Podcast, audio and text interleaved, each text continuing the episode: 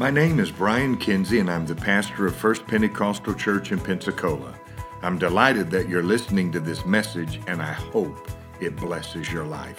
If you'd like to submit a prayer request or if you're interested in a personal Bible study, you can call us at 850 477 1100 or send us an email at firstpent at firstpent.org. We hope you enjoy this message. I thank God for His faithfulness. I thank God that He's never left us, that He's always with us to provide, He's always with us to protect, and to propel us into our future and into our destiny.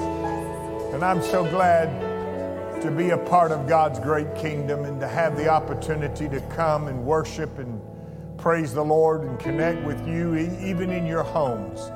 And so I want you to get your Bibles because we're going to do a Bible study tonight. I really appreciate all of you joining us and connecting to our online broadcast. Uh, tomorrow at 7 p.m., we're going to do a panel discussion where we're going to answer some questions. Brother John Brown, Brother Daniel Strobel, Brother Jeremy Stafford, and myself. I'll moderate, and they're going to help me answer questions. And we've polled several people in the congregation we've come up with several questions, and we're going to pose those questions to the panel, and they're going to give us some answers. So I think you uh, need to join with us, and I, I, know that you will be blessed by uh, the panel discussion tomorrow night. And then Friday night at 7 p.m., Brother Jeremy Stafford will be preaching, and we're going to have a great time. And also Sunday morning, 11 a.m., I'll be preaching, and then Sunday night, very special service, Brother Rick Stoops, the district superintendent of Maine is going to join us and he's going to preach about miracles and then he's going to pray for miracles. And even if you can't invite somebody to your home that might be sick, you can at least con- contact them and get them to connect online and in their home or even in the hospital. And let's pray a prayer of healing and release miracles in Pensacola. So we've got some exciting things planned for you this week. And I'm very appreciative of what the Lord is going to, going to do, especially when we can get back into the sanctuary. I know that everybody's looking forward to that. And we don't know just when yet, but it looks like it'll be very soon. And, and we're hoping that the timeline that's been told us will continue to hold. And if it does, that will be exciting. Now, what I want to do here tonight is I want to show you how I teach a, a home Bible study and what my purpose is and what my driving goal is, especially in an extended Bible study where uh, you go through several weeks trying to build a relationship with people, trying to get them to understand that we're real as Pentecostals and uh, that we have substantial evidence uh, in the scripture to back every message and every doctrine that we preach. That it is not hearsay, it is not whimsical, it's not something we came up with as a cultural contrivance. It is literally sustained in the scripture. And so when I teach a home Bible study, I hope you get your Bibles because I want you to be able to follow along with me as I go to different scriptures. Uh, when, when you start at the very beginning of the Bible, you find out that the greatest message and the greatest word that comes from whether it's the type and shadows of the creation of Genesis chapter 1, or whether it is the type and shadow of the deliverance of Israel from Egypt, or whether it is uh, the tabernacle plan our message of salvation and the new birth that we teach from Acts 2:38, repent and be baptized every one of you in the name of Jesus Christ for the remission of your sins and ye shall receive the gift of the Holy Ghost. It is the only message that can go back in time and fit every type and shadow from the creation story right on down through the prophets. You don't have to butcher any time, type and shadow. You don't have to remove. You don't have to overlook. You don't have to even explain it away. It's the only new birth message that fits every type and shadow of the Old Testament. That's how powerful this message is. And that's the reason why, as an apostolic church, we teach and preach the new birth as Acts 2:38. And of course, I, everything that I do in a home Bible study, I'm sitting at someone's table or I'm sitting in their living room in, in a relaxing chair, and we've just got our Bibles out, we've got the charts out. And, and as we begin to teach through the Bible, my favorite part of the Bible study, of the entire process, is when we get to about the end of lesson seven and we start the process of really nailing down what I want them to do.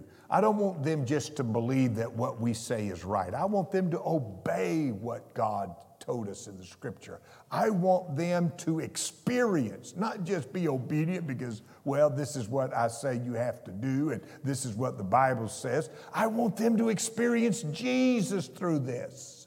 I want them to be changed and transformed by it. I want them to be set on fire by the power of the Spirit. And so everything I teach up to this le- end of lesson seven brings me to the great commission of Jesus. And, and so if, if we can see the great commission in Matthew chapter 28, verse 19 and 20, and this is Matthew's version and part of the Great Commission. And this is what he said Go ye therefore and teach all nations, baptizing them in the name of the Father and of the Son and of the Holy Ghost, teaching them to observe all things whatsoever I've commanded you. And lo, I am with you always, even unto the end of the world. Amen. Now, the elements of the Great Commission, the first element, of course, of the Great Commission is that powerful faith in Mark 16, 15, and 18. Let's go there. If you would turn in your Bibles to Mark 16 and 15, and just take the moment to turn there because I want you to know where it's in the Bible so you can find it later on when you're witnessing to people, especially because they're stirred up about the present crisis we've been in. And he said unto them, Go ye into all the world and preach the gospel to every creature. And he that believeth and is baptized shall be saved but he that believeth not shall be damned. And these signs shall follow them that believe. Now we begin to see the supernatural component and the supernatural power there is in the new birth.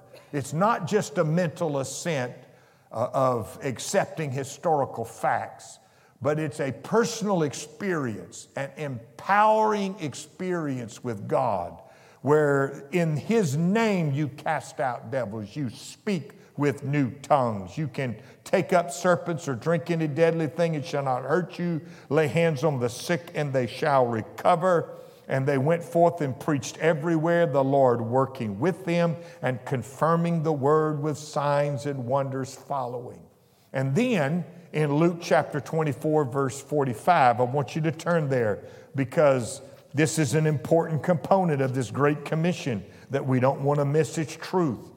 And in uh, Luke 24, 45 through 49, then opened he their understanding that they might understand the scriptures and said unto them, Thus it is written, and thus it behooved Christ to suffer and to rise from the dead the third day. Now, hear this that repentance and remission of sins should be preached in his name among all nations, beginning at Jerusalem and ye are witnesses of these things. And behold, I send the promise of my Father unto you, but tarry ye in the city of Jerusalem until ye be endued with power from on high. That is what the Holy Ghost does. It gives you the power you need to face any challenge, overcome any crisis. That means your own personal habits your own personal tendency to sin and to do wrong things. You have the power of the Holy Ghost that gives you the ability to walk with God in faith and in victory. And I think that that's a very important part uh, of the Great Commission. And then Acts chapter 1, verses 4 through 8. very, another very important component of this great commission that you need to be aware of because without it, you're not going to understand exactly what you have when you get saved. When you repent, when you're baptized, when you're filled with the Holy Ghost. It's very important in my Bible studies that people knows exactly what God intends to do with their life as a result of saving them. And I believe Acts 1 4 through 8 is a very important component, another part of that Great Commission. And being assembled together with them, commanded them that they should not depart from Jerusalem, but wait for the promise of the Father, which we just read about in Luke 24, which saith he, Ye have heard of me. For John truly baptized with water, but ye shall be baptized with the Holy Ghost not many days hence. Now, this is a very important truth that I try to convey to people, especially people who don't understand the Bible and they don't understand the new birth and why we teach Acts 2:38 is that no scripture contradicts another scripture. Everything fits together. Nothing contradicts each other. And if you don't understand that, then it, you could or it, you can give the appearance that you don't want to fool with these scriptures because they don't quite agree with your particular take on the subject. And so you got to ignore this text and you got to cut this out of the Bible and explain that away, or that's just a historical book and really doesn't tell us very much about the Bible. Uh, you know, if it's in the Bible, it's the Word of God. And every bit of it counts. And it all has to fit. You can't just throw it out. You have to make it work. And so that's the reason why I take so much time in my Bible studies to read Scripture, is because people need to understand that what we're talking about is what is in the Bible, not what this church teaches, not what Pentecostals teach. What does the Bible say? And that is the most important thing. I, the founding pastor of this church, Brother D.L. Welch and Brother Paul Welch, both of them said repeatedly in the pulpit when you go home, you get your Bible out and you make sure that what I am preaching is in the Word of God. And that is a very vital thing. That's the reason why I want you to get your Bible. I want you to know what we preach and teach is in this book. And it's vital to your salvation and it's vital to your walk with God. And for John truly baptized with water, but ye shall be baptized with the Holy Ghost not many days hence.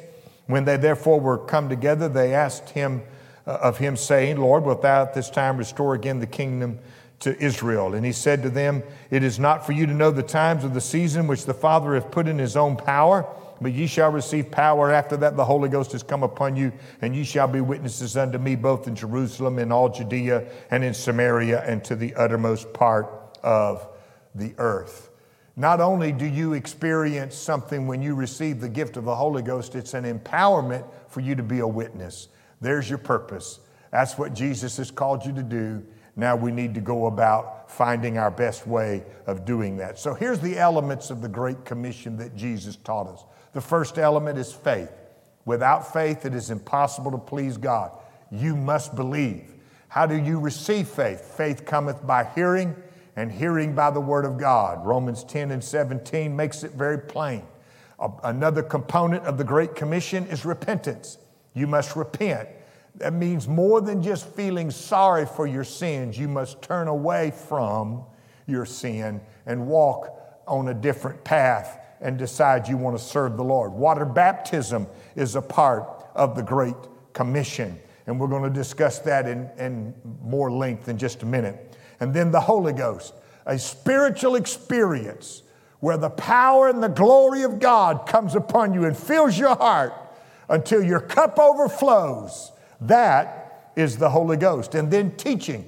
It is the will of God, according to the great commission of Jesus, for us to go and teach people to observe the very things that Jesus commanded the apostles to do. Here's what I drive home in every home Bible study that I teach is that what we teach is not a fabrication of culture. What we teach is exactly what Jesus told his disciples to do. What I'm telling you to do is what Jesus told his disciples to do. Now, I believe that you need to experience and have faith in God. I believe that you need to repent and be baptized. But I'm also going to tell you tarry until you be endued with power from on high. I want you to receive the whole package. But not only do I want you to repent, get baptized, and receive the Holy Ghost, as I want you to present yourself to the Lord where you can be taught these commandments, know where it is in the Bible. You need to be instructed in the Word to where you know on your own, by your own Bible study, that what you believe is the truth. And it is at least what Jesus taught. And then there are healing and supernatural signs. I believe that if we are the true church of the living God, we're going to have miracles, healings, and supernatural signs. That you cannot be an apostolic or any kind of New Testament church that's honored by Jesus Christ and that honors Jesus Christ that doesn't have the supernatural in the midst of it. It's going to have the supernatural. There's going to be healing. That's the reason why we have healing services. We're not trying to be faith healers, we're not trying to be superstars, but we believe that that's exactly what Jesus did in his ministry. We believe that he imparted that ministry to his disciples, and that ministry is still alive. We're going to operate in it Sunday night. Brother Stoops is going to preach, and then he's going to pray. And then we're going to believe that God's going to heal you right now in Jesus' name. And I, I know that God is able to do that. And so these are so, so important. So I want us to go to the next uh, slide here the birth of the church. Now, the church was not born in Jerusalem when Jesus was alive. He had to ascend into the heavenlies before the church could be born because the Comforter could not come, and he stated this himself I can't send the Comforter until I go away. I've got to go away, and then I can send the Comforter.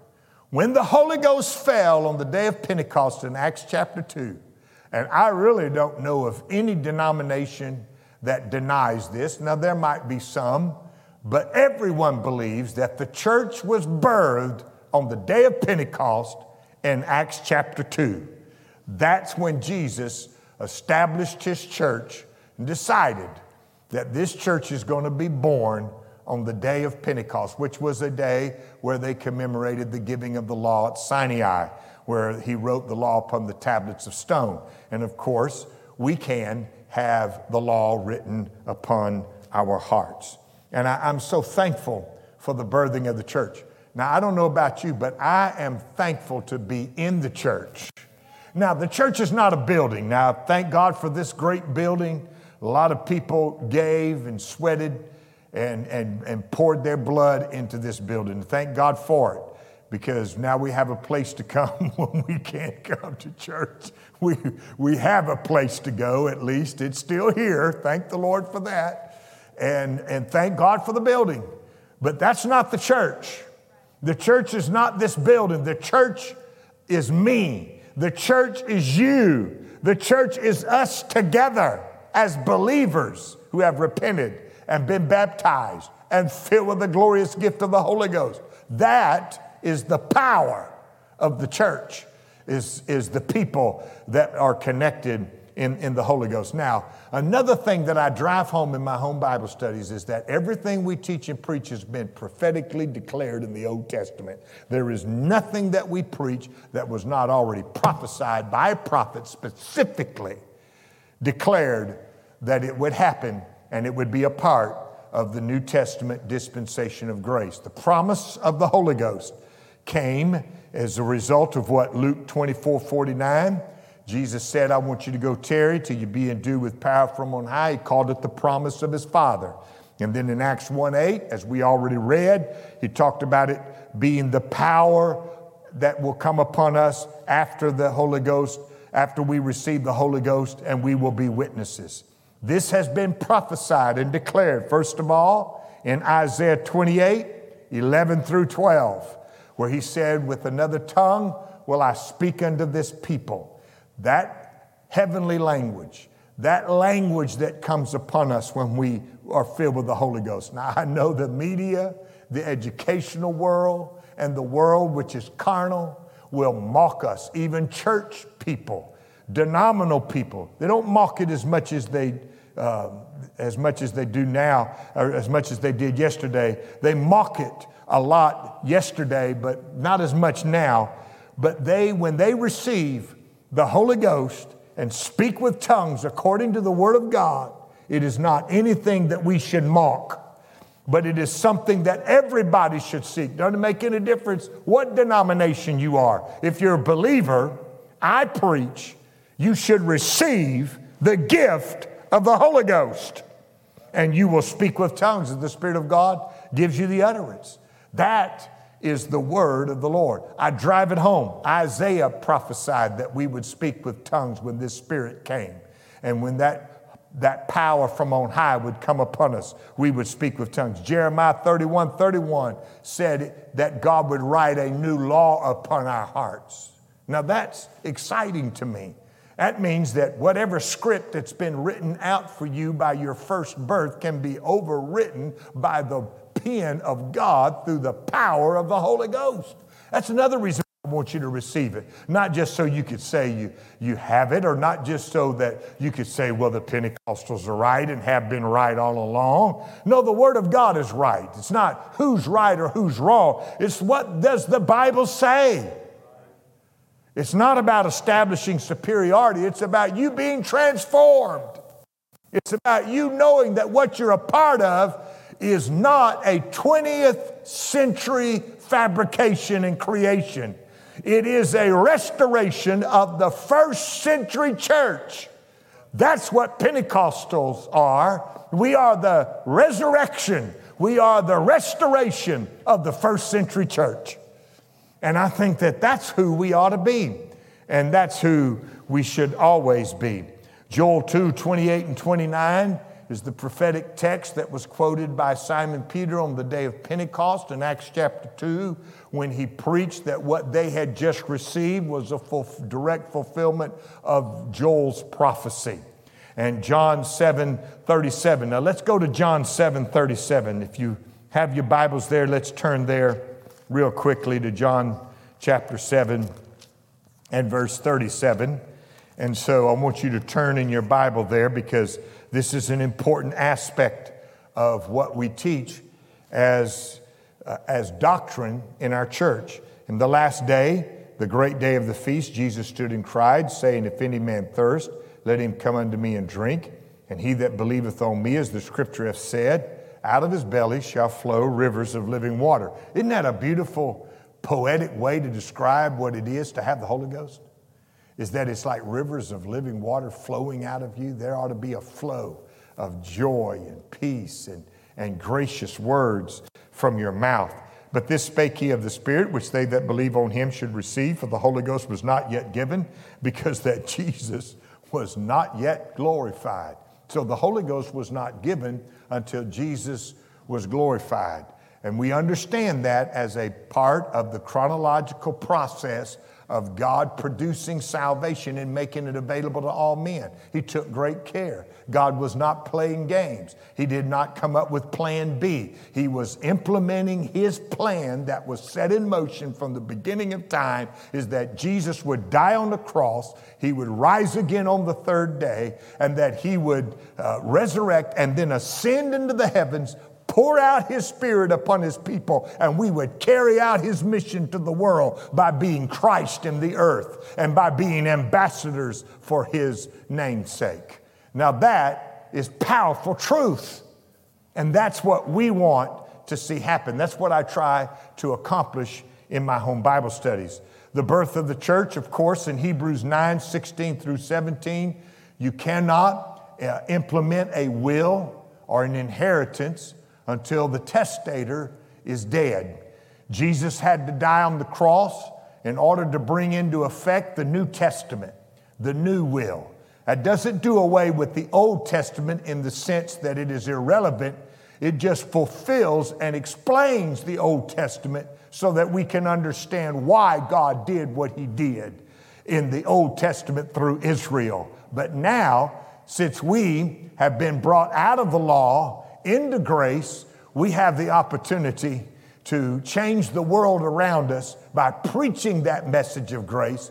Jesus died to effect a new will and a new testament. Now, we can operate on a new identity, we have new power, we have new victory, we have a new mind, a new heart, a new law written upon our heart. Now we can start operating in it by faith.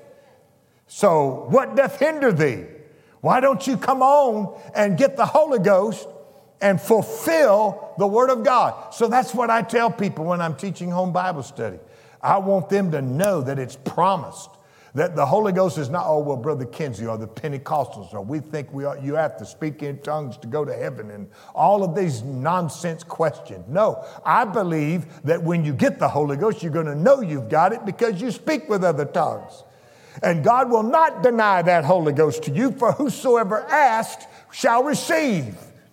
And the only reason you don't have it is because you don't ask. That's it. There's no other reason. If I can get you to, that's what Bible studies are all about. I'm trying to get you to ask. And yes, you will know you've received it when you speak with other tongues. And so it's very exciting when you consider what happened in the upper room. It's very significant. Not only were the 12 apostles there, but there was 120. And very significant is that Mary, the mother of Jesus, was in the upper room and Mary received the gift of the Holy Ghost. Now that is exciting news indeed. That means the Holy Ghost is for everybody. If it's for the mother of Jesus, I can promise you it's for you. If it's for Simon Peter and the original 12 apostles, then it's for everyone. If God does it for anyone, He will do it for everyone. And, and I believe that with all of my heart. So let me just uh, read to you Acts 2 1 through 4 because it's important. And if you would turn there in, in your Bibles to that text, you can read it there as well. And when the day of Pentecost was fully come, they were all with one accord in one place. Suddenly there came a sound from heaven as of a rushing mighty wind, and it filled all the house where they were sitting, and there appeared unto them cloven tongues like as of fire, and it sat upon each of them, and they were all filled with the Holy Ghost, and began to speak with other tongues as the Spirit gave them utterance. Wow, the church is born, the heart is renewed, and you're a new creature in Christ Jesus because you have power now to accomplish things. And, and the crowd begins to ask questions. They say, What is this? What meaneth this? Why are these people speaking, these unlearned and uneducated people talking in our languages? And what is the deal? Some mocked, some didn't. Said, These men are drunk. They just got too much they got too much wine and alcohol at the saloon and, and at the bar, and they are drunk as skunks and they are reeling and rocking.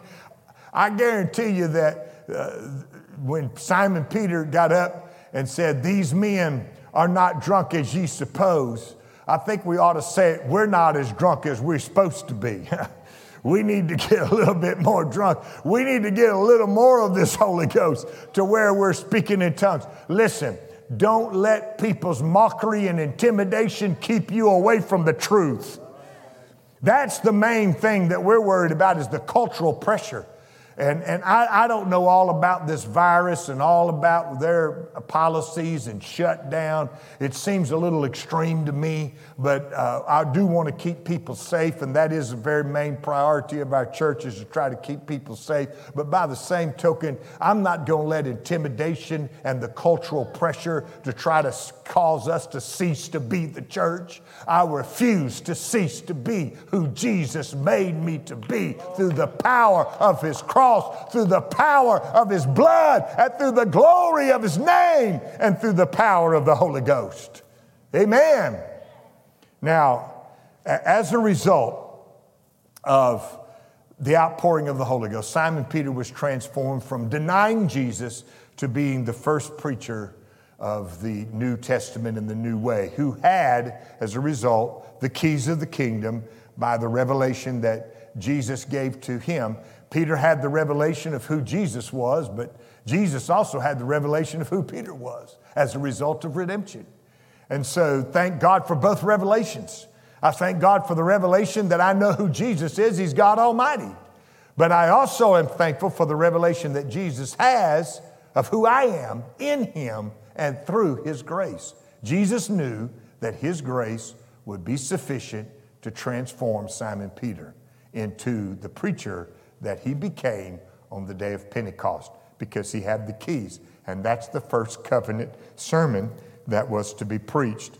And then in Acts chapter 2, verses 14 through 17, ye men of Judea and all ye that dwell at Jerusalem, be this known unto you and hearken to my words, for these are not drunk as ye suppose, seeing is but the third hour of the day. But this is that which was spoken by the prophet Joel, and it shall come to pass in the last days, saith God, I will pour out of my spirit upon all flesh. Love that. And then in Acts 2:36, therefore let all the house of Israel know assuredly that God hath made that same Jesus whom ye have crucified, both Lord and Christ. Now I'm going to tell you something. He preached with such power and he preached with such conviction and these men knew the prophetic word of Joel, and they understood that something supernatural had happened at the temple as a result of them speaking in tongues, and the cloven tongues is like as a fire, and that rushing mighty wind that came upon each of them. And then they became pricked in their heart because uh, Simon Peter didn't beat around the bush and, and mess around. He told him, he said, You killed him, and you crucified an innocent man. And they said, Man, he's trying to bring the blood of Jesus on us. What in the world? And they were pricked in their heart and said, Well, what are we going to do now? How do we do this? How are we going to accomplish this? How are we going to overcome? I'll tell you how we're going to overcome. We are going to repent. And then he, he said Acts 2.38 and 2.39 was in response to that. When you feel conviction on your heart, now this is what you need to understand about Pentecostal preachers all across the board. When they preach with conviction, I don't care what they preach to convict you. They can preach judgment, the end of time, uh, prophecy, preach on sin, preach faith, preach whatever they preach. But when your heart is convicted, this is what they want you to do. And this is what I preach that you should do as a result of being. Brother Kinsey, I'm, I'm, I'm, I'm moved in the Holy. What do I need to do? You don't need to join a church. You don't need to shake a preacher's head, but what you do need to do. Then Peter said unto them, Repent and be baptized, every one of you, in the name of Jesus Christ for the remission of sins, and ye shall receive the gift of the Holy Ghost. For the promises unto you and to your children and to all that are far off even as many as the Lord our God shall call. Wow, I love it. Simon Peter not only preached on the resurrection, but he preached God's full plan of salvation, and 3,000 people were converted. I want you to go to the next slide because it's important that people understand that repentance is a part of this plan. Repentance. God's preached and declared repentance from the very beginning. Jesus preached it, John the Baptist preached it. And then, if you go back in the Old Testament, repentance, of course, was a great part of the plan and the preaching of everyone in the Old Testament. That's just been a part of God's plan all along. And thank God for the gift of repentance because we've all sinned and come short of the glory of God and we're all lost. But thank God for repentance. We don't have to be lost and we don't have to stay lost. We can repent. But we also, through water baptism, water has always been a part of the plan from the very beginning. When God separated the waters uh, from the waters in order to create the oceans and the atmosphere, when He separated them from the upper and the lower, all the way through the flood of Noah, through coming through the Red Sea, and, and all of the ceremonial washings that they did. Water baptism has always been a part of God's plan. and it's never going to be outside of God's plan. So you just need to make a plan to get in the plan and plan to be baptized. Hallelujah. Because it's in the plan. It's not, it's not outside the plan. It's not just a little addendum to the plan. It's a part of the plan. And you can't deny it. It's in the Old Testament. It follows through the whole part from the washing of the laver, from the washing of the ashes of the red heifer to the cleansing uh, of the lepers, all the way through the scripture. Water has been a part of the plan and that is water baptism by immersion. By immersion. And there is a name. The revelation of the name has been a part of the plan from the very beginning. And that's the reason why I preach on the name of Jesus. It's not to offend anybody or exclude anybody. I love everybody. And I, I, love all the peoples of the world, regardless of what their religion is. I care about them deeply. But God's been wanting to reveal His name to, to His people from the very beginning of time. And that's been a part of the plan all along. And now we have the revelation of the name. Not a revelation of the name, the revelation of the name. Now, I do understand that God began to reveal his name in the Old Testament to Abraham, to Moses. Each one of them received a new aspect, a new component of that name to give them understanding and to grow their relationship with God. And now we've got the fullness of the revelation of that name. And his name shall be called Jesus, for he shall save his people from their sins. So when I baptize you, or anyone in our church baptizes you, we're going to baptize you in the name of the Lord Jesus Christ for the remission of your sins. And of course, you shall receive the gift of the Holy Ghost. Galatians 3:27 says water baptism changes our identity. Mark 16, 16, 1 Peter 3, 20, 21 says it saves our soul. Romans 6 4 says it creates death to the flesh. Colossians 2:12 is in the same agreement. And God did, does not contradict himself. When Jesus spoke the words in Matthew 28 19, he gave them the name of the Father and of the Son and of the Holy Ghost. And he declared plainly in the New Testament that the name of the Father was Jesus, that the name that the Son would come in his Father's name, and his name, the Son's name, was Jesus, and that the Father would send the Holy Ghost in his name, and that name is Jesus. And Simon Peter, full knowing what Jesus said in Matthew 28 19, and I know Simon Peter did not disobey the word of God, but he baptized according to the word of Jesus because he understood the power of that singular name declares and reveals to us who the Father, Son, and Holy Ghost really is. And he is revealed in Jesus Christ. And of course, there are many other scriptures that we could go through. And if I went through all of this, I would be here all night because I get excited about it and I just can't help it because this is the truth.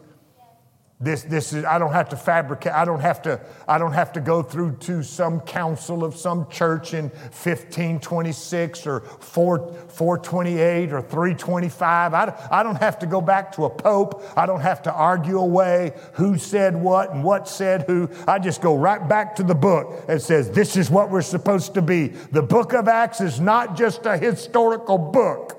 The book of Acts is what Jesus began both to do and to teach. And he told me to do and to teach whatever he did and taught. And so that's what I do. So that's why I preach Acts 2:38. Not mad at anybody. I'm just going to preach what Jesus told me to preach. And I'm fulfilling what he told me to preach. To preach to you the new birth, uh, repentance and water baptism in Jesus name and, fill, and of the Holy Ghost. Of course, the Holy Ghost baptism, we could continue going through that, and it's just so powerful. But what my main point is in a home Bible study, and tomorrow night in the panel discussion, we're going to talk with Brother John Brown about home Bible studies and about teaching people the Word of God and what the driving purpose is. I like to teach longer Bible studies simply because I get to build a relationship with people and then I can start from the beginning and prove and show substantial evidence in Scripture that what we teach and preach has been a part of God's plan since the very beginning. We're not even trying to force something, it's just plain as day, all the way from the beginning to the end. And, uh, and it's glorious. It's a glorious plan. My thing is in home Bible studies, I want people to have faith in Jesus, but I want them to obey what the Bible teaches. Because if I can't get you to obey, then your faith is null and void. Because faith and obedience cannot be separated. You cannot separate faith and obedience. You, if you have faith, you will obey. And if you obey that and you start in the process of obedience, that is a revelation of your faith. It, that is seen perfectly in the, in the 10 lepers being healed. And I close with this when Jesus told them to go show yourselves to the priests. And the Bible says, as they went, they were healed. Now, they were all healed because they all had faith and they were all in obedience. I mean, I don't know where they came. Oh, yeah, Jesus is God. Jesus is the mind. They came to him expecting to be healed, and he sent them away and, and gave them an act to obey. As they were obeying, they got healed. But one came back to worship. Now, that's just a part of the New Testament uh, aspect of us being apostolics. That's why we worship in church, is because now you can go on your way and take your healing and go on, show yourself to the preacher, and go home to mama. That's fine. Go home to mama and your kids, and, and, and, and then you'll, you'll be wanting to get out after you've been shut in for a while. Praise God, I promise you. But uh, I'm coming back to worship because there's something that happens when you worship. And, and, this is powerful. That's why we sing. That's why we get loud when the word is preached, is because I'm a worshiper. Because he was made whole. The rest of them got healed, but he got all of his scars removed as a result of his worship. I could just go on and on, and I didn't even cover all of it. But we're in the book. I'm going to tell you right now, we are in the book. And we are in the plan, and we, and we want you to come and, and have faith with us and worship with us and obey the gospel and be saved. And tomorrow night, we'll talk more about home Bible studies and different questions that different people have. And we're going to have a panel discussion with them. And then uh, Friday night, Brother Jeremy Stafford, looking forward to hearing from him on Friday night. And Sunday morning, back here 11 a.m., and then 6 p.m. miracles. Now we're going to pray. We're going to pray, first of all, that this message of the truth will go throughout Pensacola and grip the hearts of every individual. And I am definitely a believer in the covenant of grace. Without grace, you couldn't be saved. Without grace, you wouldn't have a revelation of the name. Without grace, your repentance wouldn't even get off the floor much less to the ceiling. And without grace, the name of Jesus being called over you would do nothing more than just make you wet as you went down into the water and put you down into the water and you just get wet. And that would be all you would do. But by faith in Jesus Christ, the power of God can deliver you from sin. And when you come up out of that water, you can walk in the newness of life and you can receive the Holy Ghost and have power to overcome anything in this life. So I want you, if you're in your home and, and you can, and you where you can, I want everybody to stand. I want you to stand. And if you, uh, I want you to gather your family around because we're going to pray that this message will go everywhere and that people will be hungry for it. That people will want to not only have faith, but be obedient to the gospel and walk in that faith and do what the plan says. I want you to turn around and, and just, if, if somebody, your family's with you, I want you to just pray with them and, and declare with them right now. You can just lift your hands out toward them and speak the word.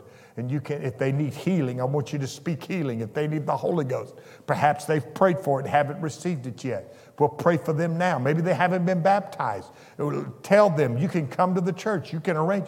I've had people calling me wanting to come and be baptized, and we're excited about that. And I'm thankful for that. I'm thankful for people that are hungry for God. So I want you to believe God. I want you to open up your heart. I want you to open up your mouth. Lord, I speak with authority now in the name of Jesus that this message of truth, that this plan of salvation, that this declaration of Acts 2:38 is the word of God. It has been a part of your plan since the beginning. There is no contradiction in the scripture. There is no controversy here. It is simply the plan. And we're going to get into the plan and we're going to operate in it. And we're going to operate by faith. For we know that only by grace can we be filled with the Holy Ghost. Your mercy being extended to us as mere sinful human beings. There's no way we can forgive ourselves, but you can by your power and by your blood forgive us of our sin that we might be able to enjoy the treasures and riches of grace for eternity. Thank you, Lord, for the gift of eternal life. Thank you, Lord, for the gift of the church. Thank you, Jesus, for being with us through this crisis. You're going to see us through in Jesus' name. I speak healing upon every individual right now in Jesus' name. Now, God bless you and thank you for joining us tonight. We hope you enjoyed this message. Please reach out to us if you have any questions. We can be found at firstpent.org. That's F I R S T P E N T dot org. If you're ever in Pensacola, Florida, we hope you visit us. Be blessed in Jesus' name.